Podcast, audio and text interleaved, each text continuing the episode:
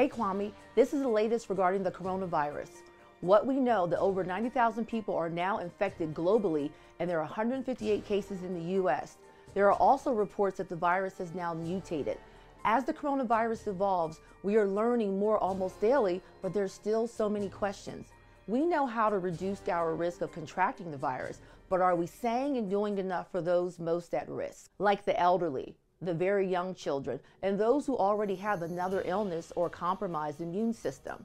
Have we had those conversations with our children, particularly our younger children, the very young and, and not so very young, who may need daily reminders? We have to be vigilant and make sure that those caring for our elderly or those in fragile health are consistently using best practices.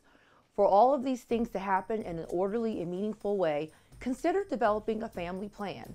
If someone in your family becomes infected with the coronavirus, what will you do? How do things change in your family? Can you telework? Can your child be homeschooled if their school is still open? Who will prepare meals, do the laundry, walk the dog? Don't panic. Be prepared. Have a family meeting. Assign tasks. Connect with extended family and neighbors and see how you can support each other. We are all in this together. Back to you, Kwame. There you have it. Protect yourself, protect your family. Hey, that, my friends, is our always real talk moment of the day. If you like what you heard, go to our YouTube channel and click subscribe.